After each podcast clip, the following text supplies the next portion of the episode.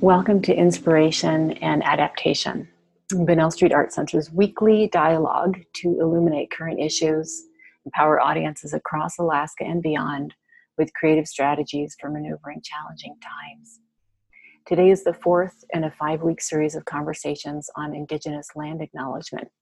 I'm Asia Freeman, Artistic Director of Bunnell Street Art Center, and a lifelong visitor on this land called Tuget by the Dena'ina, meaning shore or at the water. Tuget is the name for the place settlers called Bishop's Beach after George Bishop, who, starting in the mid 1900s, operated the Inlet Trading Post, now home to Bunnell Street Art Center. The process of erasing and overwriting Indigenous place names is a strategy of colonization and white supremacy. Today, as we acknowledge the opportunity to live in this place and we honor the indigenous people who have stewarded this land since time immemorial. We lift up names and we discuss how we can permanently acknowledge Dena'ina and Sugpiaq names with local artist Joel Isaac and arts and land and stewardship advocate Ruth Miller.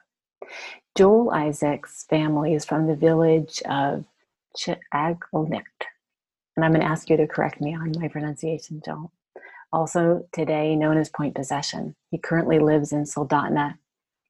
His Dena'ina name, I'm going to ask you to pronounce, translates to salmon skin, which relates to his pursuits of learning fish skin sewing. He uses multicultural communication as a medium to aid in language revitalization. Joel is an artist, an educator, and a lifelong learner. He's a previous member of Bunnell's board and advisory council. Thanks so much for joining us today, Joel. Nan, for having me on, Asia, and everyone who's joining us. Um, do you want me to say the names or introduce myself? I'm going to ask, um, uh, actually, I'd like to introduce Ruth next, and then I'd like to move into that wonderful and important um, part about pronunciation.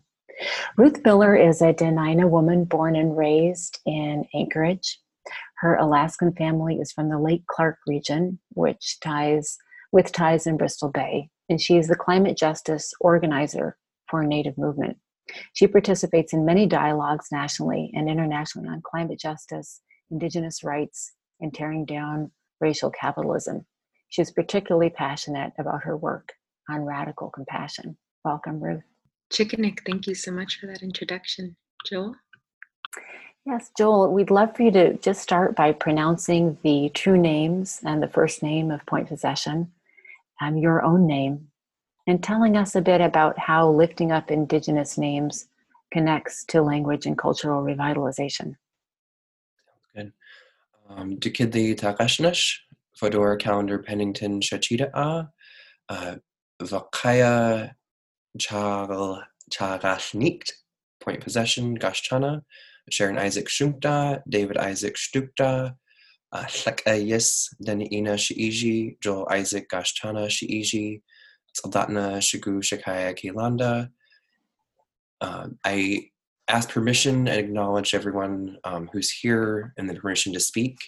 And uh, my grandmother is from Chagalnikt, which is the Dena'ina, one of the Dena'ina words uh, or names for uh, point possession and my parents are Sharon and David Isaac, and we live in uh, Soldotna. And my Dena'ina name is Hlekayis, which means salmon skin, and my English name is Joel Isaac. Um, and then the other one is uh, pronouncing Toret, to, Toret um, which is the name for uh, where Bunnell is right by that little inlet of water that comes like a slough or a body of water that comes by there on the beach. Hmm. Um, so yeah. chicken, chicken for having me today. Thank you so much. Ruth, um, will you tell us your Dena'ina name, its pronunciation and meaning? Uh, Яхли дүү Рут Миллер гүштаныш ижиж у алшваг исэнш ижи дан ина канагашилкун канаш чахиангалнэнэш итэ адэгэ как шугуя студа naše Heather Kendall Miller Shulkdach u Lloyd Miller Stukta. Uh, thank you everyone for joining this space with us. It's an honor to, to be in this Zoom circle with you today. Um, my English name is Ruth Miller. Um, my Dena'ina name is Shivaik Isin, uh, which was given to me uh, by one of my mentors and aunties, Danita Slosson of Tyonek, uh, and that name means whirlwind woman. Um, I was born and raised here in Degayakak, otherwise known as Anchorage, uh, but my family is from the Lake Clark region, a little bit farther west from here, between here and Bristol Bay, and then we uh, moved downriver into the bay, um, and and grew our relationships and our roots there uh, before coming in inland here. Um, as uh, mentioned, I am presently a climate justice organizer with Native Movement, which is a matriarchal, indigenous led grassroots organizing crew uh, based here in Alaska. Um, and I just uh, wanted to presence that because um, our work in climate justice, um, as you know, I'm sure this conversation will expand on, is inextricably linked not just to environmental rights, or as we call the rights of the land and the rights of Mother Earth, but um, the defense of the essence of our people. Um, and so when we speak of acknowledging land, when we speak of monuments and, and how we symbolize and communicate our attachment to land, that is deeply tied to climate justice and environmental work. That is climate justice and environmental work because our, our human rights, our rights as Indigenous people and communities are, are one and the same. Mm.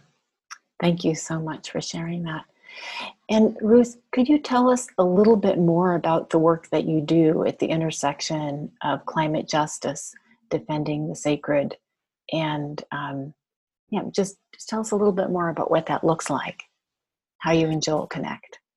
Sure, there are um, lots of ways to speak about um, the way and the why of our advocacy for our own people and what um, the defense of our sacred relationship with our lands looks like.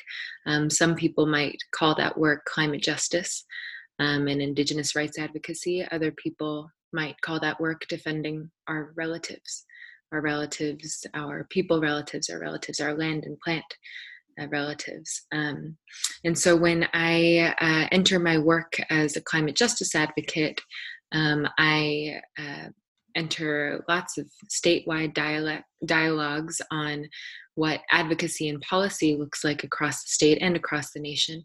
Um, but to me, my climate justice work is also the defense of our missing and murdered Indigenous women. It's the defense and well being of our people uh, culturally, linguistically, spiritually. Um, you know, as I as I began presencing um, we are so intrinsically tied to the health and wealth of our of our lands and waters and airs that defending the sacred means not just defending um, this natural world that we've been gifted, but it also extends to defending one another, defending the sacredness of our women and two spirit siblings. Um, and so, to me, all of this work is tied into climate justice work. Um, you know a degree of it yes is is protesting against pebble mine in Donlin mine and opening of ANWR um, but climate justice work just as equally is making sure that our elders are well cared for making sure that our women are safe and have resources and have community um, it's making sure that our children can grow up hearing their native languages around them. Um, and so I, I, I, all of that work is is this heart work that mm-hmm. that we're all in together. Yeah Thank you. Joel, you're a kind of ambassador between worlds too, between art and healing, between the Western education model and traditional Alaska Native lifeways. Tell us a little bit about the work that you're doing today. So, I do a lot of language work right now. And one of the pieces of that is language is intrinsically tied to place and land and it's one of the things when I'm, when I'm teaching the Dena'ina college class at KPC, we talk about dialect and like why did why does this area have this word and this one have this one? And some of it, if you go to these places and you listen to the animals, like seagulls sound different to me across the inlet over in the Stony River area compared to here in Kenai on the beach. And it's like the difference between ba versus va it's a bv difference and they're very close. They still very much sound like oh that's a seagull. But you can you start to kind of you hear the the harm the harmony there's frequency there's resonance that's in sound and humans we we feel that you feel sound waves hitting you. Um, and that kind of awareness to sound is manifested in human language is one of the ways of talking about like where does language come from? It's, we, we have a one of our uh, early on in the semester conversations is about that. And one of the tools that we use um, in the in the class to help show students what their sound like what words they're saying sounds like is a program called Praat. And it creates a spectrogram which is a two-dimensional rendering of three dimension. So it takes the frequency the volume and um, time and it graphs it. And you get um, dots white dots and then if it's darker black behind it there's um, it's like void space. And it looks really really like a night sky. And you can see like if you go it blows out the whole thing in a like a white speckled looks like the milky way star belt going through like a black universe and so i've been looking at these and, and practicing with them and that's one of the um, pieces of language work that's inspired a show that I did uh, at KPC a couple years ago called Origins, where I took the spectrogram of the word vejex, which is the word for caribou, and carved it into caribou fur. And so it's that representation of this is that that play between a visualization of sound, a visualization of this is a caribou skin, and marrying those two together, and then um, having the, the, the spectrogram by that with the Dena'ina word. Mm. And it's the idea that the title of the show is Origins, and it's the idea of where where does language come from? Where do we come from? And that relationship, that connection to the earth is in there, and it's that harmony with what we're living and how much time you spend out in the land. And if you're living out in the land, you have to be moving. And Dena'ina is a verb-based language. All of our almost all of our nouns are verbs that have been turned into nouns. So they have a verb root. So it's just, it's a whole different way of thinking about the world and it's reflected in the language. Hmm. Thank you. Joel, you said that art has served as a safeguard for you and a medium for generating understanding and communicating hard truths to a wide range of audiences to help facilitate wellness. Today, we're also talking about indigenizing monuments and what might indigenous monuments look like. Tell us about your project at the Kenaitze Health Clinic in Old Town Kenai near the mouth of the Kenai River. I'd love for you to describe the installation and how it manifests some of the ideas that you're speaking of. And if you would like to share any images with us on screen share, that would be great too. I'm gonna I'm gonna share a video if that's all right. It doesn't have sound. Mm-hmm. Um, and is that playing? Can you guys yeah. see it? Yeah. Okay, great. So this is a show called um, "Lay Your Burdens Down," and um, the the idea or the inspiration for it for me came when I was an undergrad at UAF, and uh, I'd heard for the first time I'd heard the statistic that three out of four women will be um, physically or sexually assaulted by the age of 19 and that was i'd never heard that before when i was in high school and i was like wow that's that's a lot of the people i know. Um, i that's just insane and um, it really hit home with how true that was for the for people around me for the for the women around me. And i was really struggling with the going through the experiences of um, my own trauma that i've experienced but also there's a piece of being helpless when you're watching the the women around you go through this horrific thing. And the idea of wanting to destroy the person who's the male the, the men who are doing this. And what that was doing to me like i was so angry at all the men who were who were doing these horrific actions. And i needed to figure out a way to let go because it's faceless. There's no way of like let's sit down and address this. It's unknown unknown men who are doing these things. Sometimes it is in, in the the the case that i was experiencing it was like i have no idea and um, it's not something it's a, it's a very hard topic to talk about. Um, and so this was a, a show where um, i wanted to create a space where i could do some healing but also um, not hit people over the head with like a, a baseball bat of like let's talk about sexual assault that's that's people have to be ready to have that conversation if they want to go there. And there's also other trauma that people might want to to go through um, talking about. And so from an art standpoint this is an image of the um, the salmon skin figure that i that i made. And it, the idea of it it's 76 salmon skins that are hand sewn into a um, life-size person and this the skins have a, a very skin flesh like quality to them and they kind of you can deflate fish skin where you get it wet and then it hardens as it dries and it kind of shrivels. And it was the I, this piece was the kind of the inception of what i wanted to do with the show um, where i wanted to visualize what i was feeling on the inside. Hmm. but i also wanted to let it go because that's like otherwise it will just consume you and uh, in the video you could see uh, there's a bowl right here that has stones in it it's those ceramic stones that are stained with iron oxide so they're very rusty looking. And um, there's a comment book here that people were able to to leave a note if they wanted to communicate that way they could read other people's comments. Um, so it had that kind of that engagement of the collective going through it. So you start out here and you walk it's about 125 feet into the center and these are stretched moose hides um, that are that are the walls. And just the idea like the holes that are created in the community normally walls protect us and there's all these gaps and they're they're still beautiful um, and just going through that space and you can see the the fish skin figure that's right in front of me here where it's positioned along the journey into the center. And um, in the center there's another bowl that's in the middle and it's filled with water.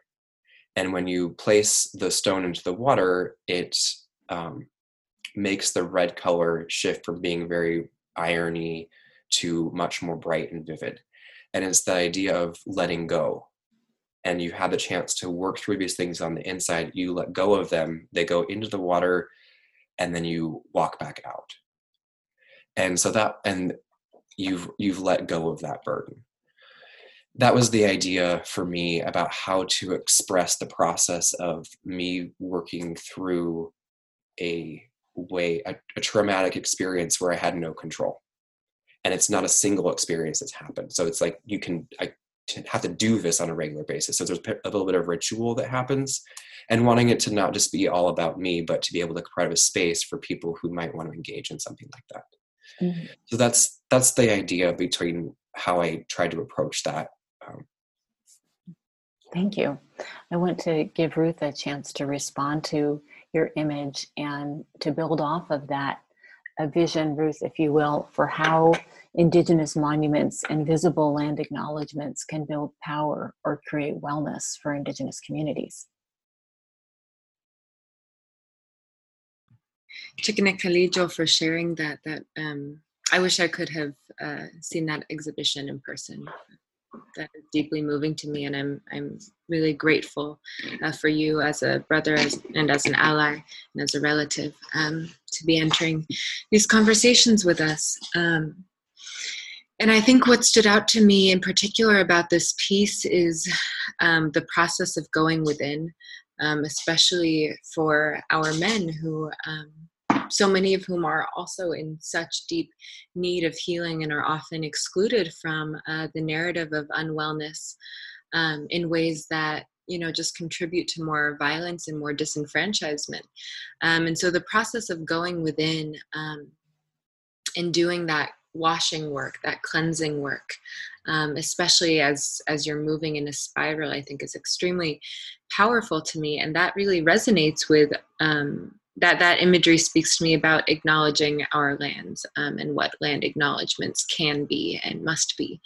Um, because when we enter this conversation, we first have to understand that a land acknowledgement is not a phrase uh, speaking the the traditional stewards of land. That is not a land acknowledgement. That is the first step of what an everlasting process of building relationship with land and with people must look like. So, a land acknowledgement, yes, should begin with um, honoring the um, cultures that grew from the land over millennia, honoring the people who, within their bones and their spirits, carry thousands of years of knowledge um, in relationship. An aspect of land acknowledgement is honoring that um, and showing the humility to ask permission to begin growing your own relationship with lands. But beyond uh, the statement that often comes to mind when, when most of us talk about land acknowledgement, um, we also have to hold that acknowledgement to be an active, uh, participatory process. Uh, that is renewed, that is tended to, that's nurtured, like any relationship. Um, so, acknowledging the land, thinking about what indigenous monuments can and should be um, is a conversation that that you know will will never be complete and will never have an endpoint. Um, it's uh, it, it's agreeing to continuously engage with place to learn more of place to learn more of a history of place and then to begin writing your own history with that place um, and what happens when we begin to uh, reframe that work is we do that we, we perform that process of spiraling inward um, and carrying the land and the natural world with us into ourselves because uh, once that relationship uh, is tended to we can see that the wealth and wellness of our lands is the wealth and wellness of the traditional stewards of those lands which is the health and wellness of our um, present visitors and our, our communities today. Um, and that through uh, this ecosystem that begins to bring in other aspects of the conversation, uh, we find what real liberation um, and well-being can look like. Um, and so as we think of, you know, as, as we begin to dive into our conversation about indigenous monuments, um, you know, to me, when I think of indigenous monuments, I think of a healthy and flourishing forest. I mm. don't particularly think of um, a sculpture. I think of an indigenous monument is going up into the alpine tundra of the mountains of my home and feeling the wind. That's an indigenous monument. Um, and if we begin to award that sacredness to our lands into our ecosystems and the spaces around us that we afford to a museum exhibition. You know what kind of beautiful change would we see in our relationship to our homelands here?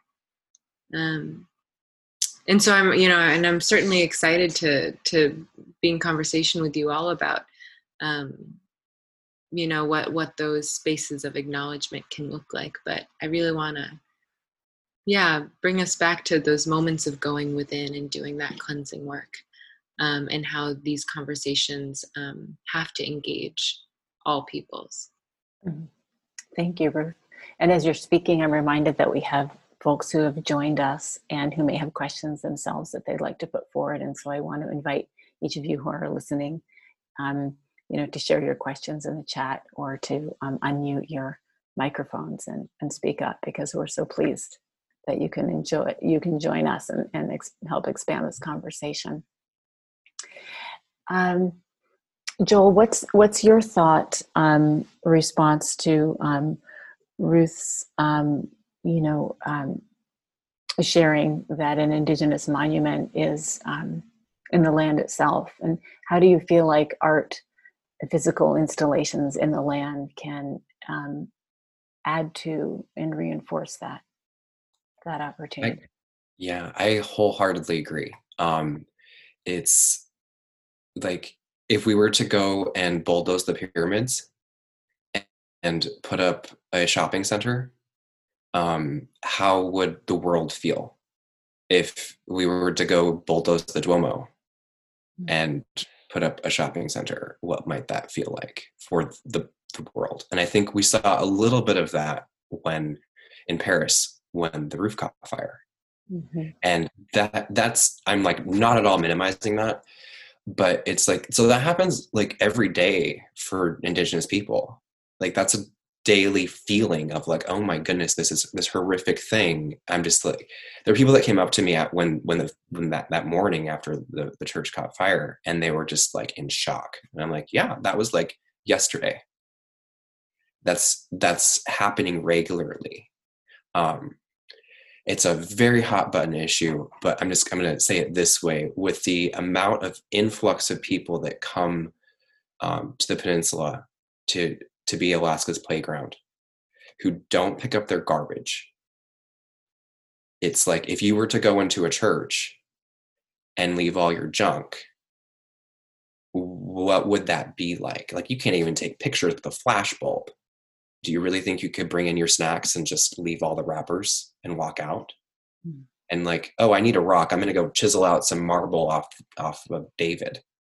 Like that's that's not quite how that works so and, and that that's like if using a similar language and vocabulary about the visual arts and how monuments in in a western fine arts um, and if you apply that to the similar thing that's happening with indigenous monuments um, which is place um, and life then i think it, it starts to get wheels turning a little bit um, I think it's also a dangerous way to go into that kind of conversation because it's like a us versus them, or it's a we're more damaged than you are kind of way. And so just being noting that caveat, like it's don't spend too much time down that.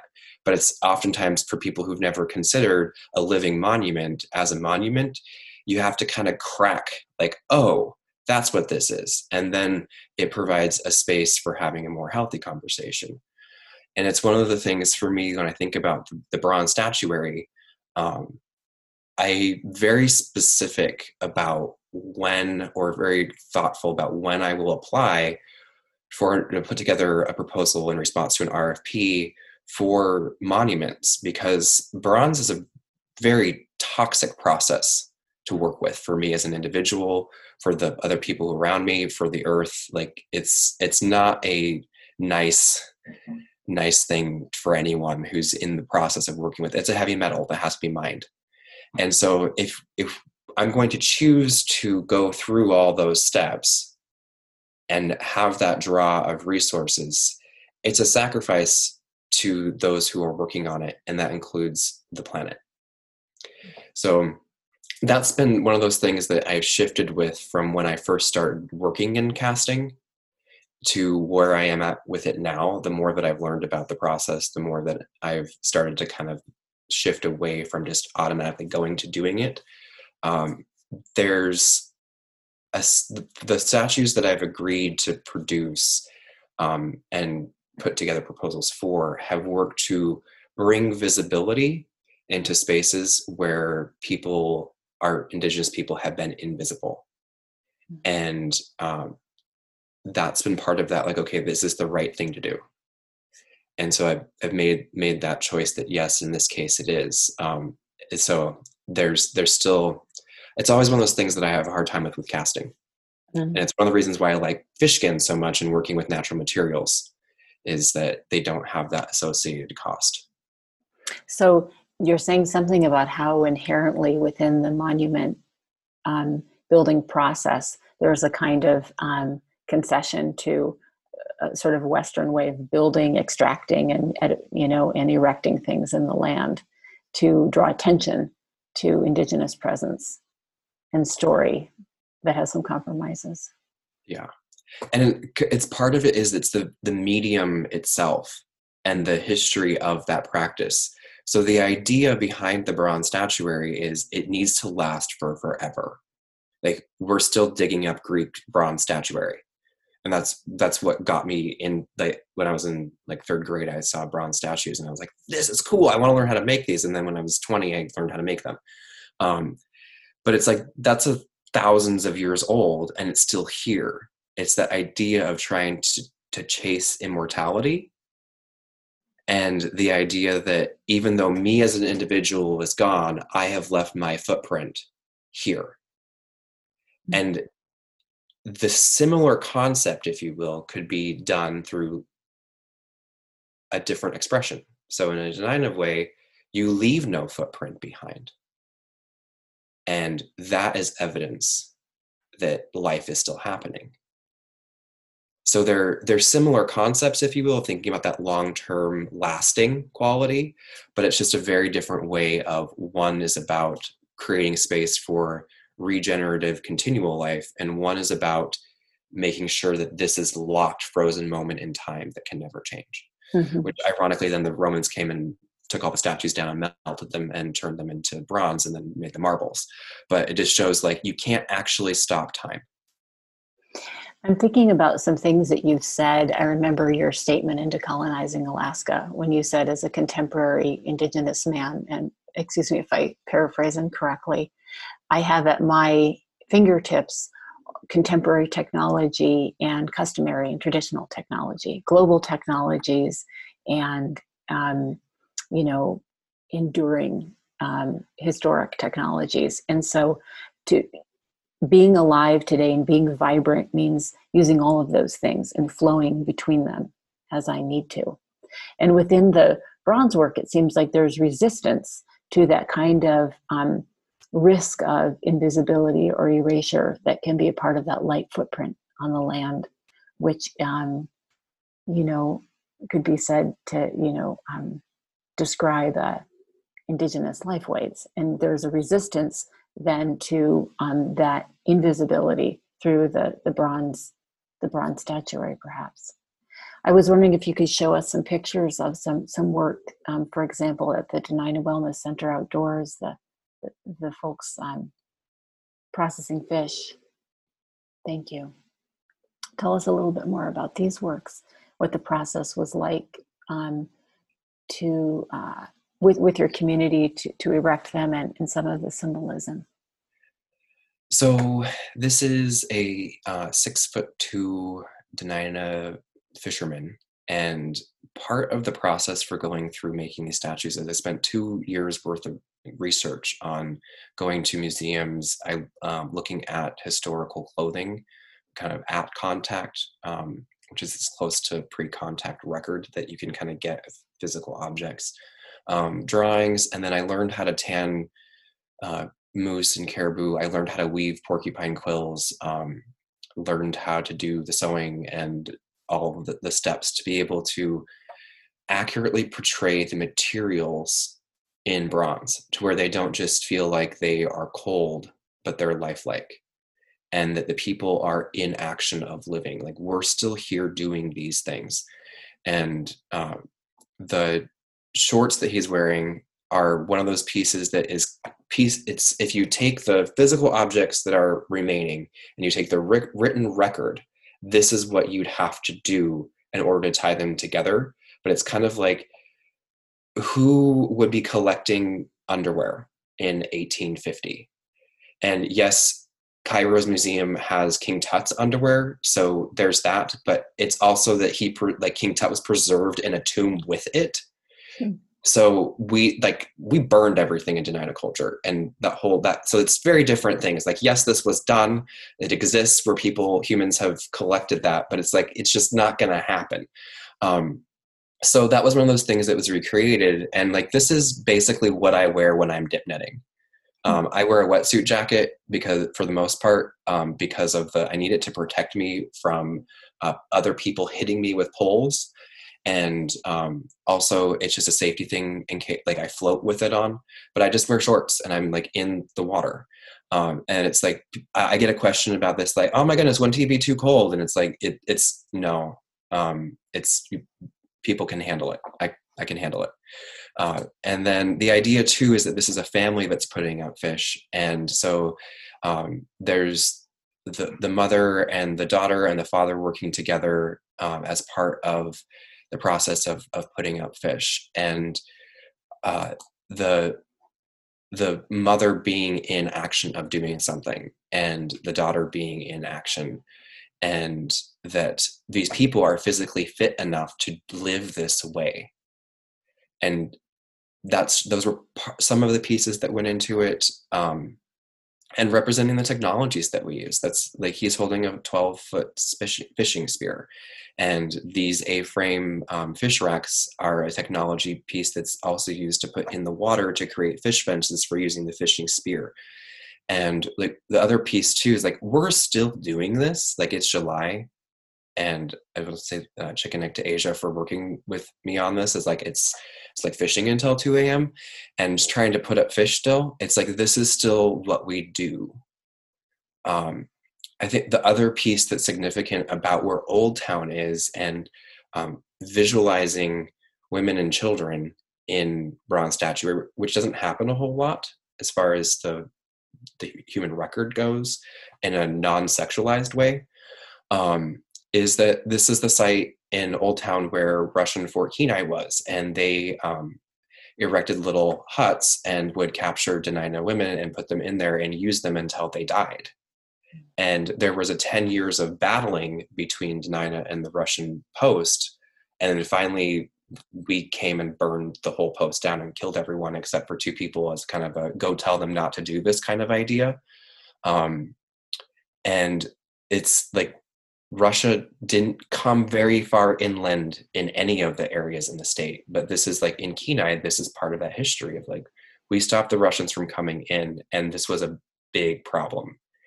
And it it took it was a, an ongoing battle of this. You can't treat our women and our children this way. And so if we look back and like, what is that colonial record in this place? It's like, well, this is a very long-standing tradition in Western colonial expansion in Alaska. And we still feel the after effects today. And so that's part of the the work of bringing that to light, but also showing positive representation of a whole family men, women, children, and so that everyone can see themselves reflected in it. The faces of for these statues, I took um, pictures of my extended fam- Dena'ina family and combined them so that it didn't just look like, oh, that's me or that's my grandpa. I wanted people, Dena'ina people, to be able to walk up and like, oh, look, I have a nose like that, or like my chin's kind of like that, or like I have cheeks like that. You may not look exactly like that person, but you see yourself reflected in that person. And there's no skin color. And so it's really, a, it's about like, like, oh, I do that action. I, I look kind of like that. I have hair like that. I have so it's it's that idea of it's not a carbon copy of one person in a snapshot as frozen time but a spanning about 70 years worth of generations um, and then the actions that we do as as, as Dena'ina people mm-hmm. ruth when you see um, examples of joel's uh, bronze statuary and then you consider um, the captain cook monument in anchorage um, another very well-known bronze statue what are, what's the contrast between your feelings as a Dena'ina person um, in the presence of these two works? Well, as our you know conversation alluded to previously, you know statues and and monuments, what they are are uh, symbols, they're conversations, they're dialogue. Um, yes, there's the physical aspect of a bronze object, um, but what they are meant to do, of course, is communicate. And what is so remarkable and beautiful about mm-hmm. Joel's work is that they're extremely inclusive um, pieces. They call people in, as Joel was just describing, to be able to walk up to a statue um, representing an action that not just you know and you recognize, but you love. Um, and you have tenderness and excitement about. I mean, putting up fish to dry, that means food for my family. That means that I went out and spent hours and hours of my days on the land, in the water, uh, gathering shika, asking them to come into my nets so that my family can eat for the winter. You know, it's not just a matter of, um, oh yeah, I, I can identify what that is. That woman's putting fish on the fish rack. It's a story it's a story. And to be able to walk up to one of these statues and recognize not just you know maybe aspects of myself but aspects of my whole family my whole lineage my whole genealogy represented in this action that is still prevailing that still symbolizes our deep relationship with our shika with our salmon is powerful. Um, and it's enduring. And it's an act of um, it's an act of love it's an act of honoring and respect. The captain cook statue is a statue of exclusion. It's a statue that is placed um, here in anchorage upon a bluff looking out into the water. Um, it is elevated maybe five feet. You can't interact with it. Uh, the eyes are cold and dark and domineering, and it is a statue of domination. It is a statue of empire. Um, it's a statue that that looks violent and imposing. There is nothing about that statue that includes the observer. There's nothing about that statue that includes um, anyone but this individual. As on these lands here in Degayakak, Cook was he he anchored his ship for two weeks and never came ashore. Um, after leaving a legacy of violence and destruction up and down the coast to arrive at this point. So when I think about, you know, what stories are our statues telling, it, it's not just that Captain Cook, um, for his very, very short time here, does not deserve the disproportionate focus and centering in our educational system and the story that's told of Alaska, because there's that. He doesn't. Um, or he doesn't deserve um, the emphasis that he has received thus far. But specifically, this statue feels like an insult. As a Dena'ina woman, it feels like a wound because it feels like it's telling the story of the years of colonial oppression that our people endured it feels like it tells that story of belittling and of demeaning and of violence that our people suffered for hundreds of years that have somehow in the narrative that is told about these lands become more emphasized than the thousands of years of thriving and beauty that came before colonial contact and that have persevered through colonial contact to today. And so when I think about the story that we want to tell people, especially that we want to tell, um, you know, new Alaskans or visitors to these lands or tourists, um, why why would we um, concede that the story the Captain Cook statue tells is a holistic communication of what this place means to us as all Alaskans? why would we not tell a more uh, beautiful, inclusive story where all Alaskans, ancient, old, and new, uh, can can see entrance into the story, can see relationship, can see interaction and dialogue and conversation. Mm-hmm. Um, and so, to me, it's not about you know tearing down the statue to erase Captain Cook.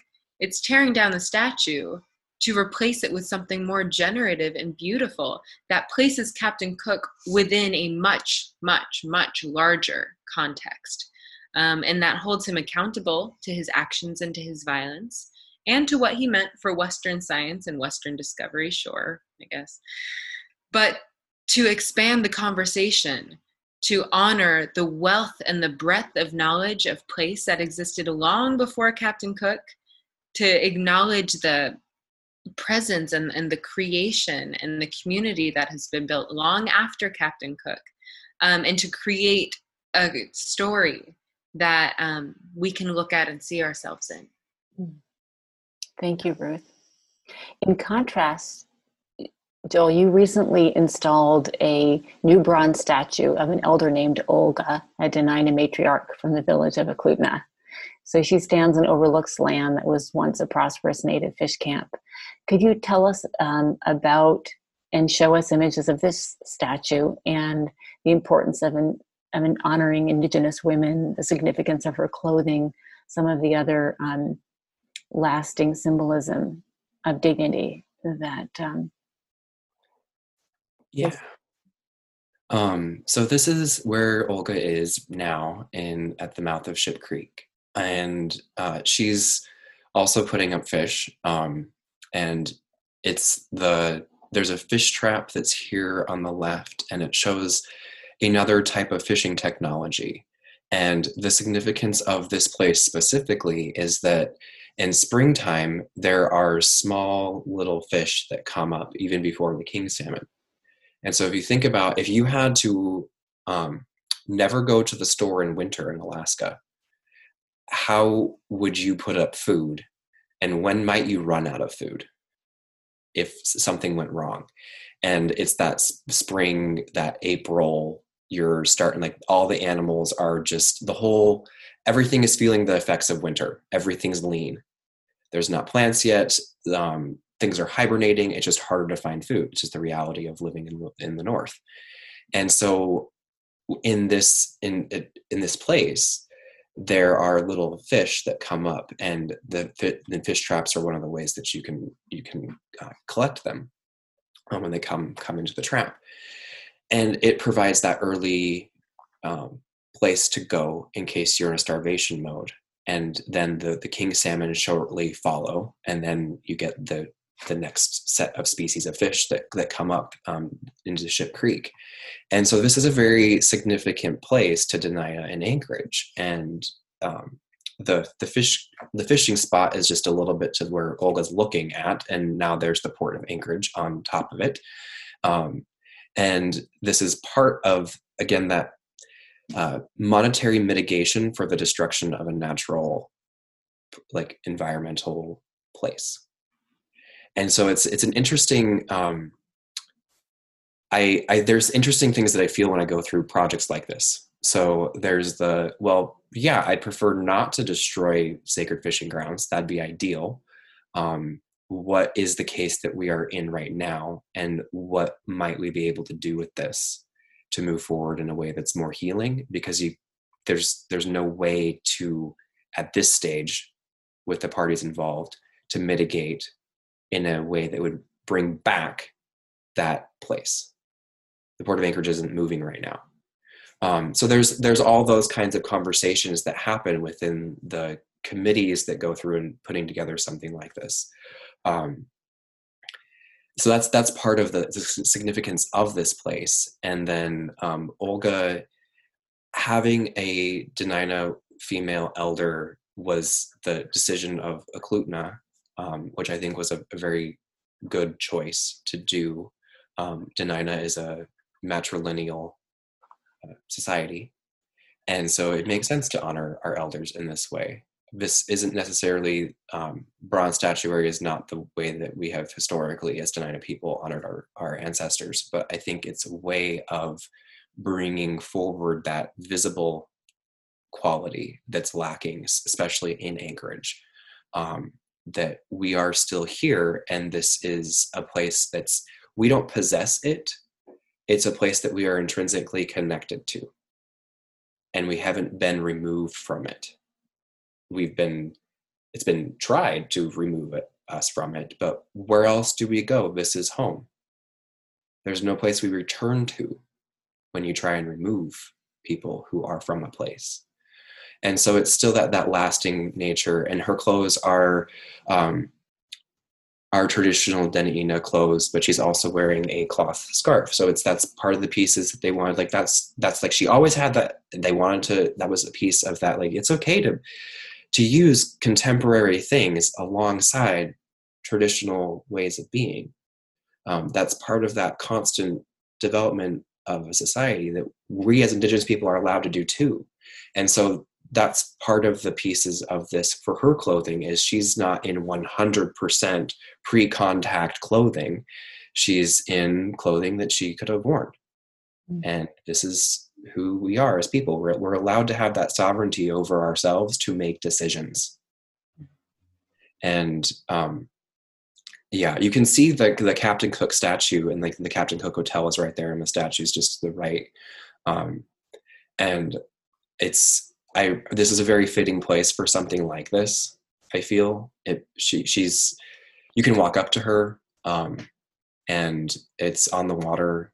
Um, it's not meant to be stamped on the land in that dominating way that Captain Cook is presiding over um, Tikahtnu or Cook Inlet.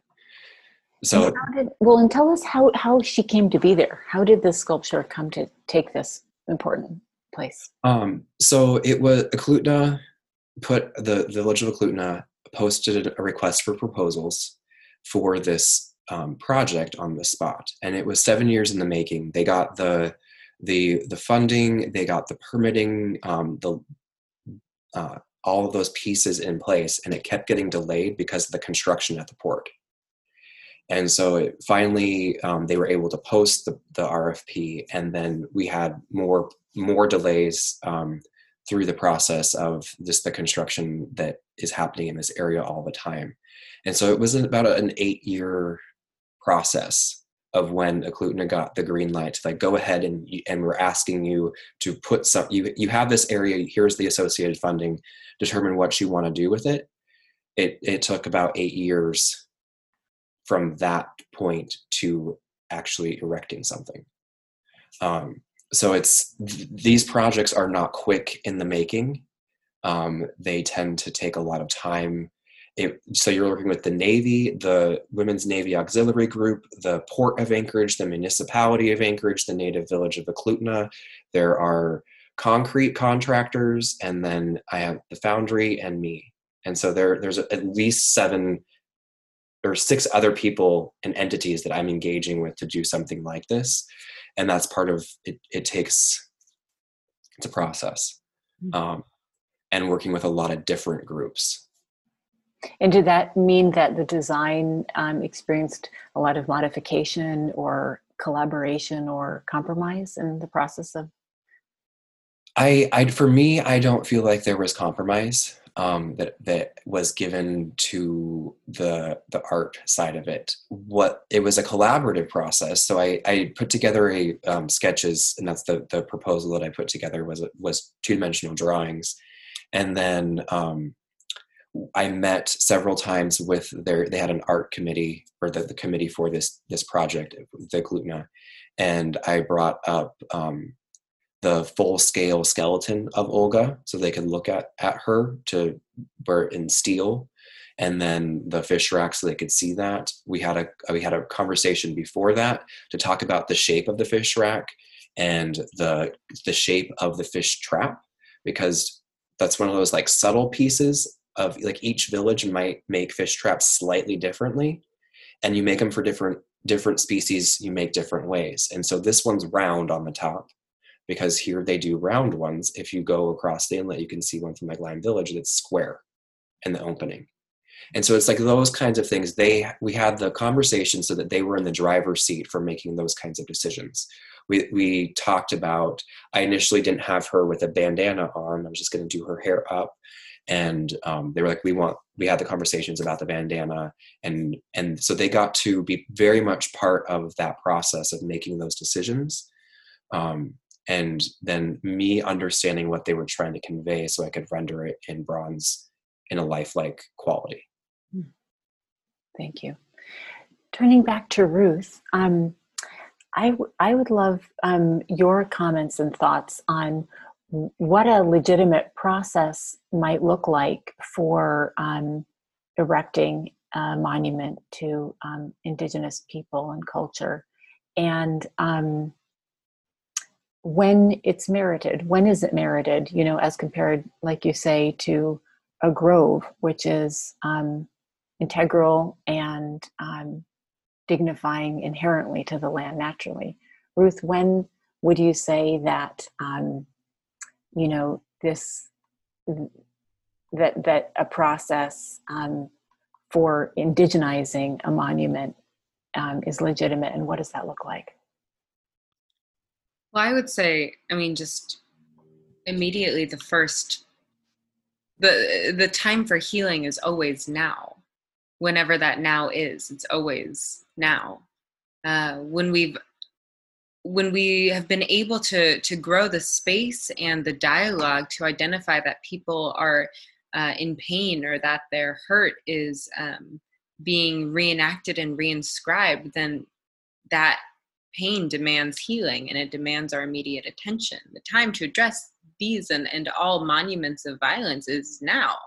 Mm-hmm. Um, and so to so to come back to to your first part of that question and um, to echo what joel said i mean the process that he went through um, through collaboration, through consultation, um, is a perfect model for what this process should look like. Um, because as we are reinventing um, our our symbols of community, that process has to be done in community uh, with one another, in dialogue with one another. Um, you know, throughout this uh, process of engaging the Captain Cook statue in critique uh, and in conversation, um, the Eklutna tribe and the leadership of the Eklutna tribe have been at the table with us every step of the way um, because we honor our relatives, we respect our relatives, um, and they, as the um, last remaining officially formally recognized tribe in the Anchorage area, um, have stewardship of these lands. Um, and they, in turn, also have responsibility to other Dena'ina uh, who are living on these lands um, today and other Native peoples who have also been impacted by the legacy of Captain Cook um, and those like Captain Cook who caused similar violence uh, across Alaska. And so this conversation has to to grow from that type of um, relationship healing that these that these statues presently undermine. So if we're talking about how to uh, re-envision what this Captain Cook statue can be, um, first and foremost, it has to come from us sitting down together and thinking about what type of Alaska do we want to represent? Is this really the story that we want to tell of this place that we all know and love? Um, that this place that, you know, some of us have ancestry that goes back as far as time itself, and others have chosen to make this place their home above all other places, each beautiful. Um, and each should be representations of, of honoring and respect of this land. And so, what does it mean to come together to collaborate on what something like that could mean? What does that process of transformation look like, and that process of healing look like? Um, you know, it, it, it's a beautiful moment of potential because, you know, to be frank, um, people, the people whose cultures have grown from this place for thousands of years, the people whose DNA is intrinsically fabricated from the same DNA that you see looking out your window. These people who have grown language to describe this specific seagull in this place and not that place are offering teaching. We're offering that uh, relationship with land. We're offering an introduction uh, through our knowledge and through our lens and through our hearts and through our spirits into uh, what this place could be, uh, what this place could look like again. Um, and instead of uplifting a legacy of harm and of violence from a man who was here for a remarkably short amount of time and yet caused uh, a, a waterfall of um, destruction and, and more than anything, um, really seeded a very violent narrative about uh, the indigenous people of Alaska um, and the importance that um, settlers and explorers would continue to have in our dominant education. I mean, now we have a chance to um, put these stories in conversation with one another and decide what story we want to write together moving forward.